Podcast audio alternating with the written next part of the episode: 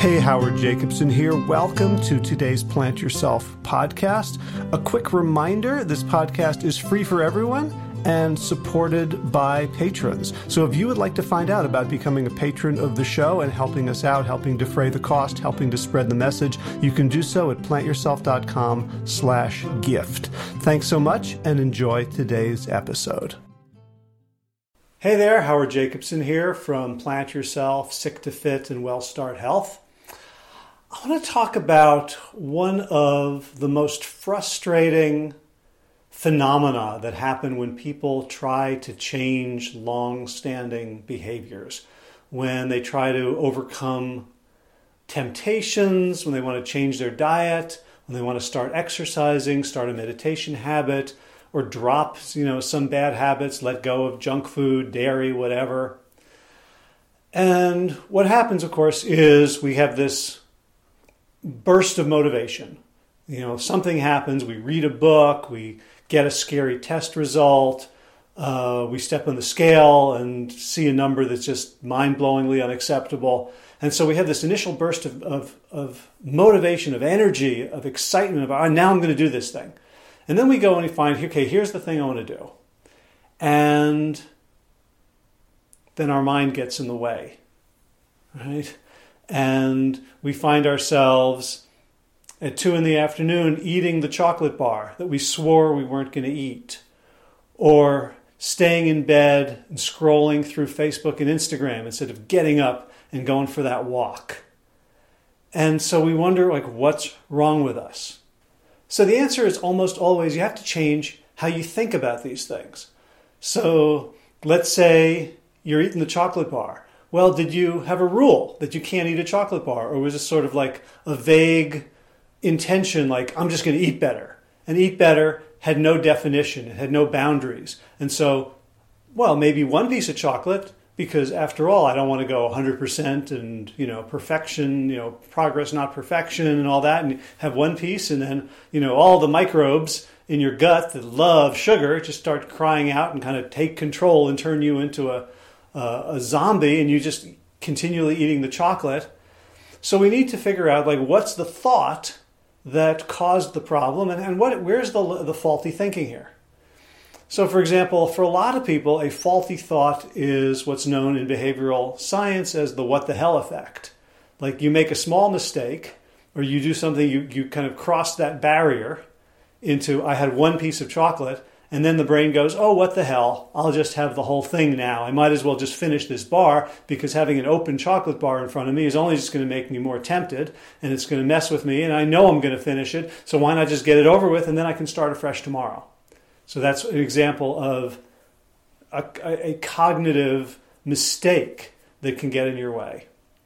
And there are lots of cognitive mistakes. And when I started coaching, I relied heavily on cognitive behavioral therapy techniques, looking at dysfunctional thinking. The cognitive in cognitive behavior is well, there's the thinking that leads to the behavior. And so if we can fix the thinking, we can fix the behavior. It's just your your mind is thinking wrong things, and we just have to fix that. And I coached that way for a long time, and what I found was people were having short-term success, but recidivizing, sliding back. And it was very frustrating for them because now they were having these crazy thoughts, these dysfunctional, unhelpful, disempowering thoughts that were leading them to do unhelpful things that weren't getting them towards their goal. And they now knew that their thoughts were dysfunctional because I had taught them. As their coach, I would say, look, here is the mistake you're making. You're awfulizing, or you're generalizing, or you're only seeing the negative, or you're making this mistake or that mistake. And so now, not only were they making the mistake, but there was another level of thinking saying, Look at me making this mistake. Why do I keep making this mistake when I know it's wrong? And, and you could argue that what I was doing was actually making things worse for a lot of people. Now, it wasn't true for everyone. There were people who could see their faulty thinking and instantly correct it and say, Oh, that was a mistake. Just like you know, if you're driving and you've got blinders on and you can't see and you take away the blinders, all of a sudden you can drive better. You have more feedback. So there were definitely people who were able and ready to hear and change, hear about and change their cognitive dysfunctions, their dysfunctional thinking, so that they could get on the right track. But honestly, those folks were in the minority. And here's what I've discovered over the last several years of my coaching. And I'll give you a metaphor. Suppose you are a salesperson and you have to sell to the CEO. And the only person who can enact the sale for you, who can uh, affirm it, rubber stamp it, write the check, is the CEO. And I teach you how to have that conversation with the CEO.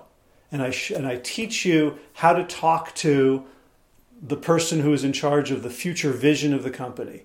And I teach you how to be strategic, how to be an equal partner, how to ask the right questions, how to frame the conversation, how to help them think about the decision they have to make. These are all really crucial skills. If you don't have these skills, if you can't come in and talk to a CEO in terms of their needs, their organization, their global plans, their future, and how your need, how your uh, item that you're selling fits into that future, you don't have a chance, right? They're not going to pay any attention to you.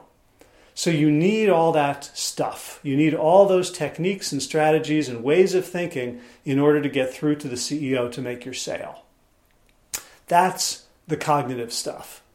Very important. You cannot succeed in your lifestyle change if you don't have correct thinking.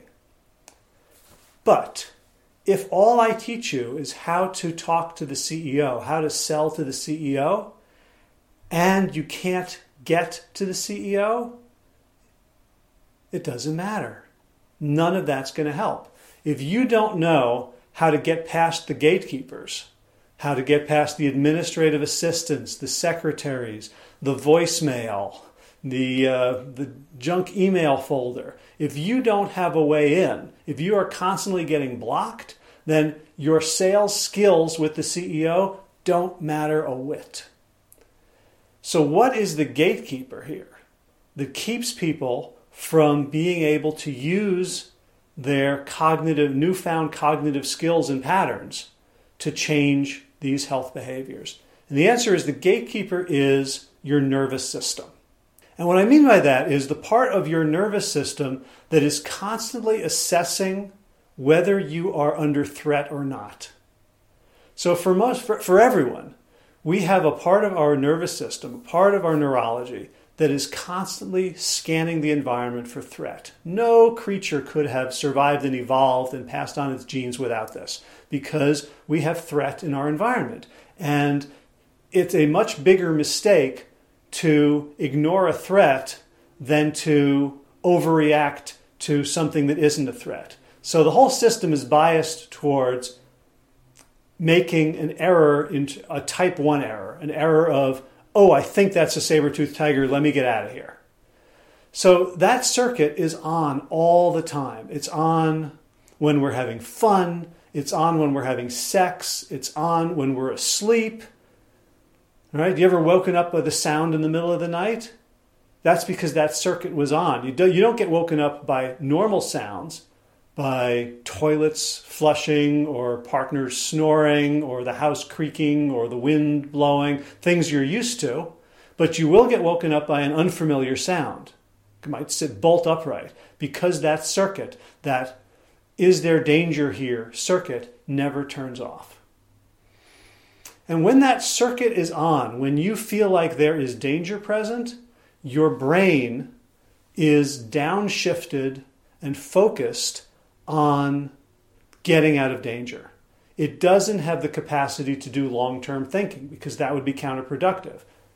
Right? To think about tomorrow or next week or next month or next year or future plans or strategy doesn't make sense when you're under immediate threat. It wants your brain to focus on what's here, what's now, right now, where's the threat, how do I hide, how do I fight, how do I run away. Many of us have neurologies, have what's what uh, Peter Levine calls a neuroception, a perception of the world, just like our eyes perceive vision, perceive, and our ears hear things. Our neurology, our nervous system perceives threat, but it doesn't just perceive external threat. If it did, then we'd be fine because you're walking along, birds are singing, and you're cool. But when you hear a growl, then your body tenses up, you turn your head on a swivel, you pay attention, and you just you figure out: Do I have to run away from this? Do I have to grab a stick and fight it? Is it just someone's lawnmower? Right? So the threat arises. We our brain shifts into how do I deal with this this very second? We deal with it, and then if it isn't a threat, or if we successfully deal with it, we we go on with our day. If that's how our neurology worked, it would be pretty flawless. We would make a few mistakes here and there, but basically we would be fine. The trouble is, when we have had a trauma, and it could be a big T trauma, an accident, uh, a violent attack, abuse as a child, neglect as a child, or it could be a small t trauma, like the kind all of us have all the time, from wanting to show our artwork to a parent who snaps at us because they're tired and busy and angry, right? Like these these um, accretions of trauma, of, of, of negative childhood events, and just even if we had really good, loving, kind, caring, competent parents, we all have some degree of trauma living in us. That's the price we pay for having human bodies and human lives and human experiences. But when those become stuck in our bodies, they get stuck as threat, as this is this doesn't feel safe. And so our neurology doesn't just pay attention to the outside. I don't just look around and say, "Oh, the sun is shining, the birds are singing, there's a light breeze blowing. Oh, a uh, female cardinal just landed on that magnolia branch. All is well in the world." If I have a threat lodged inside me from a past experience, from a past trauma, my neuro- neurobiology looks at that too as evidence. So it's looking at itself and saying, You're turtled, your shoulders are hunched over, your head is forward, you must be protecting your vital organs, your throat. Therefore, there must be a threat in the environment. So even though there isn't, my body looks at itself and can say, This is threat. And so that is the gatekeeper. If we are constantly feeling unsafe in the world because of our own internal experience, which we interpret as if I feel this way, the world must be dangerous right now, and I better focus my brain on defending myself, then we don't have the wherewithal to be creative, to change our thinking, and to engage in long term planning. So the person who eats that bar of chocolate at 2 p.m. may not understand why they're doing it because rationally, based on their plan, based on their goals, they shouldn't be doing it. But the stress that they feel in their body is saying something like, an attack is imminent. We better grab some calories quick. So the CEO can be sitting in their office totally rational, totally focused on strategy and future, but the gatekeeper is terrified and won't let anyone through. You know, imagine what happens if a gatekeeper lets some idiot in to talk to the CEO. Is the CEO going to be pleased? Is the CEO going to give them a raise? No. If it happens once or twice, the gatekeeper doesn't keep an idiot out of the CEO's office, the CEO is going to can the gatekeeper. You are not doing your job. But what happens when the gatekeeper keeps someone out who is the exact has the exact solution to the CEO's problem? What if the gatekeepers keep someone out, a salesperson who is strategic, smart, funny, kind, wise, totally exactly what the CEO needs? and the gatekeeper keeps them out and they never get to see the CEO. What happens to the gatekeeper? Nothing. There are no downsides for type 1 errors being overly restrictive in what you let in. And so for same similarly for a biology, there are no obvious n- immediate negative consequences to viewing everything as a threat and losing the part of the brain that is capable of changing dysfunctional thinking. Does that make sense? Our brains can only change, they can only exhibit neuroplasticity when we feel safe, when we can be creative. Because when we're defending, there's an axis, and we're, we're somewhere on the continuum between defend and discover, between I'm unsafe and I'm safe. If I'm safe, then I can be creative, I can discover, I can pursue new opportunities, new things in the world, new ways of thinking, new ways of being. I can experiment. And I can make these changes that are going to lead to the goals that I have and the future that I want, my destiny that I dearly want. So my coaching has changed, right? I focus now on okay here are the here is the thinking right here's how we talk to the ceo and we look immediately did it did the conversation take place within you? Did you were you able to make this mental shift and say okay i have a rule. I don't eat chocolate during the week for example or i don't eat chocolate at all or i don't eat anything with refined sugar in it. Whatever your rule is and we see how it works. And from there we begin to discover where in your body and how in your body that rule gets broken and triggers the unsafety phenomenon. How, let's say, you find yourself breaking the rule with a bar of chocolate at two in the afternoon, and we look at what was this, what are the sensations in the body here? What's going on inside the body.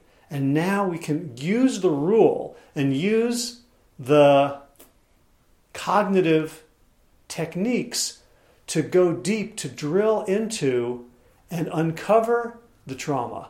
And for a lot of us, for a lot of us, the trauma doesn't need professional therapeutic support. For a lot of us, it does. And I'm never going to tell anyone don't get professional therapeutic support. But if the goal is simply, I want to eat better, I want to eliminate this class of foods or this type of eating that I'm doing that I know is not supporting my health and my goals, we don't have to solve the trauma. We don't have to fix our relationship with our mother.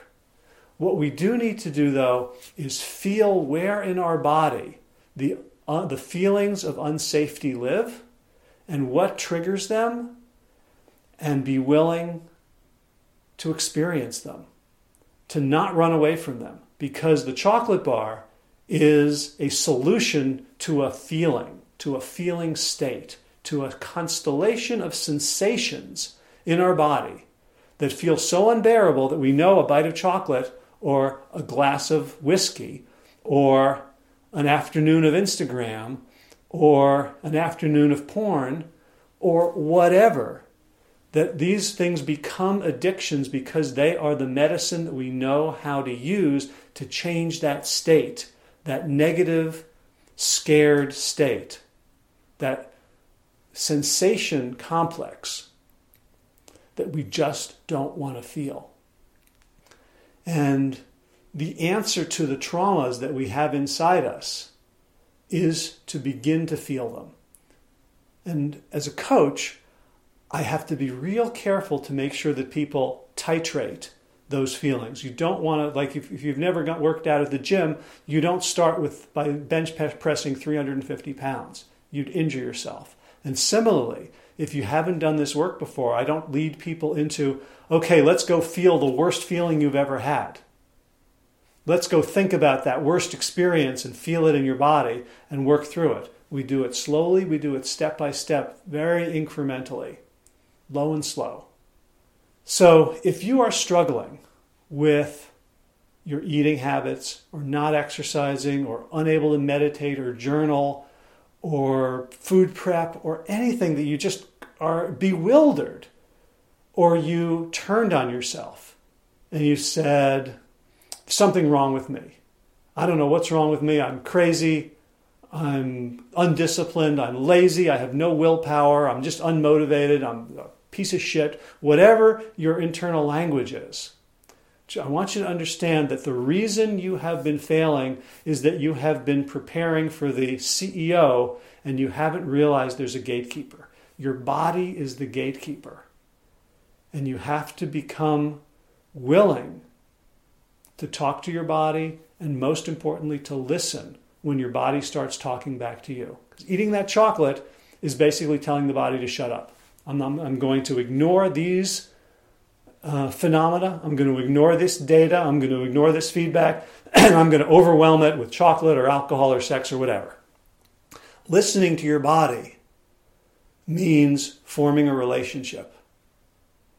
And once you do that, then you'll see that the cognitive stuff becomes much easier. Because cognitive stuff is a skill, pretty much anyone can master it. The emotional and sensational physical stuff in the body, that takes courage, that takes patience, that takes work, and that takes faith because most of us don't really trust our bodies. That's the essence of the diet industry. It says don't trust your body. Right? And then we we have other diets that say only trust your body. Right? But which body are we trusting? The body that is addicted to chocolate or cigarettes Right? So instead of trying to deal with an untrustworthy body, we are starting a relationship to develop that trust. Right? My friend Peter Bregman explained to me that we build trust by making commitments and then keeping them. And both are important. It's obvious that you have to keep your commitments in order to build trust, but it's what wasn't obvious to me until Peter explained it was you have to make the commitments overt first. If I just show up and do something for you, but I didn't tell you I was going to do it, I haven't built any trust. Right? But if I say, "Hey, I'm going to not eat sugar today." And then I don't eat sugar, I've built up a little trust with myself. If I say, the next time I feel that feeling in my gut of fear of hopelessness, of anxiety, and I'm going to allow some of it to reach my consciousness without reaching for chocolate, whiskey, sex, cigarettes, whatever. The body then says, Oh, I think we can begin to build a relationship here. So that's a little bit of an explanation about how the philosophy of how I coach and why my clients are no longer going into this recidivism where they have this great um, epiphanies about their thinking and they get real excited and then they kind of hit a brick wall. Right? Because now we're working the gatekeeper at the same time as the CEO. And you can do it yourself. You don't need a coach. What it really takes is setting some very clear guidelines, rules, boundaries, standards for yourself. And then paying attention to what happens when you come upon them in the moment, whether when you succeed and, and uphold those standards and rules or when you fail. And then we do what's called the fast assessment, where you check what was I feeling, how was I uh, acting, what was I sensing in my body, what was I thinking, and from there, you drop down into what were the, the negative thoughts, feelings, and sensations that I tried to avoid, tried to distract myself from, tried to make go away through the behavior that I said I wasn't going to do. That's the game. If you'd like some help with it, um, I've changed the pricing on my laser coaching to, uh, to reflect pandemic times. It's a pay from the heart model. Um, you can pay as little as $83 a month for unlimited um, laser coaching sessions with me. If you want to find out more about that, plantyourself.com slash laser. That's L-A-S-E-R, all lowercase. If you found this helpful and you don't need my coaching help, but you'd like to say thank you, um, you can go to plantyourself.com slash gift and put something in the tip jar either a one time PayPal or becoming an ongoing uh, monthly patron through uh, Patreon. If you'd like to learn how to become a health coach, uh, I've got a new uh, cohort coming up from the WellStart Health Coaching Academy. It starts middle of May, and you can find out all about that and register for an enrollment interview where you and I sit down for about half an hour and talk about your goals and whether this would be a good fit for you. And that's at wellstartcoach.com. So thank you for listening or watching. Uh, I'm curious for your comments. What's your experience about trying to make these changes? Do you have you felt that the cognitive changes needed to work with the gatekeeper in your body? Were you able to make just cognitive changes and change the way you thought and change the way you act acted? Um, how does how has this all landed for you? So love to hear your thoughts, and I'll talk to you again soon. As always, be well, my friends. All right, time for thanks. Thanks to Will Ridenour for allowing me to use his beautiful song Sabali Dawn, The Dance of Peace. You can find more of Will's music at his website, willridenour.com. And of course, thanks to all of you Plant Yourself podcast patrons. Kim Harrison, Lynn McClellan, Anthony Disson, Brittany Porter, Dominic Maurer, Barbara Whitney, Tammy Black, Amy Good, Amanda Hatherley, Mary Jane Wheeler, Ellen Kennelly, Mr. Cobb, Rachel Behrens, Christine Nielsen, Tina Sharp, Tina Ahern, Jennifer Kanofsky, David Bizek, The Mysterious, Michelle X, Elspeth Feldman, Leah Stoller, Alan Christensen, Colleen Peck, Michelle Landry, Josina, Sarah Durkis, Rhymes with Circus, Kelly Cameron, Wayne Pedersen, Janet Selby, Janet Selby, Janet Selby, hi Janet, Claire Adams, Tom Franzek, Jeanette Benham, Gil David Donahue, Blair Cyber, Dorona Vizov, Gio and Carol, Carolyn Argentati, Jody Friesen, Ruth Ann Funderburg, Misha Rosen, Michael Warbeck, the equally mysterious Tracy Z, Aviva Lael, Alicia Lemus, Rebecca Hughes, Val Linneman, Rhymes with Cinnamon, Nick Harper, Martha Bergner, Susan Ahmad, Nolly Levine, the inscrutable Harry R., Susan Laverty, the Panda Vegan, Craig Kovic, Adam Sharp, Karen Burry, Heather Morgan, Kelly Machia, Deanne Norton, Bonnie Lynch at Plant Happy Oregon, Sabina Kurtzels, Nigel Davies, Marion Blum, Teresa Coble, Julian Watkins, Breed O'Connell. Shannon Hirschman, Linda Ayat, Home Hedegaard, Izatu Wa, Connie Hainline, Aaron Greer, Alicia Davis, Heather O'Connor, Carolyn Jensen, Sherry Olakoski of Plant Powered for Health, Karen Smith, Scott Mirani, Karen Joe Crabtree, Tanya Lewis, Kirby Burton, Teresa Carell, Kevin McCauley, Elizabeth Rothschild, Ann Jesse, Cheryl Dwyer, Jenny Hazelton, Valerie Peltier, Peter W. Evans, Colleen Harrison, Justin Divich, Joshua Summermeyer, Dennis Bird, Darby Kelly, Lori Fanny, Linnea Lundquist, Valerie Hummel, Emily Iaconelli, Levy Wallach, Rosamund McAtee, Dan Picorni, Stephen Lehman, Patty DiMartino, Mike and Donna Kartz, Deanne Bishop, Bill Brielf, Gunter Schmidt, Marjorie Lewis, Kelly Molden, Trish Adams, Ian Kramer, Nancy Sheldon, Lindsay Bayshore, Gunmarie Hagen, Tracy Gullidge, Laura Heaton, Meg from Mama Says, Rochelle Kennedy, Diana Goldman, Stacy Stokes, Ben Savage, Michael Kay, Holly Butler, David Hughes, Connie Rogers, Claire England, Sally Robertson, Paran Amy Daly, Brian Tourville, Mark Jeffrey Johnson, Josie Dempsey, Karen Schmidt, Pamela Hayden, Emily Perryman, Olga Sidorowska, Allison Corbett, Richard Stone, Lauren Vaught of Edible Musings, Aaron Hasty, Sean Owen, Sagar Nayak, Erica Piedra, Danielle Roberts, and Michael Lushton for your generous support of the podcast. That's it for now. As always, be well, my friends.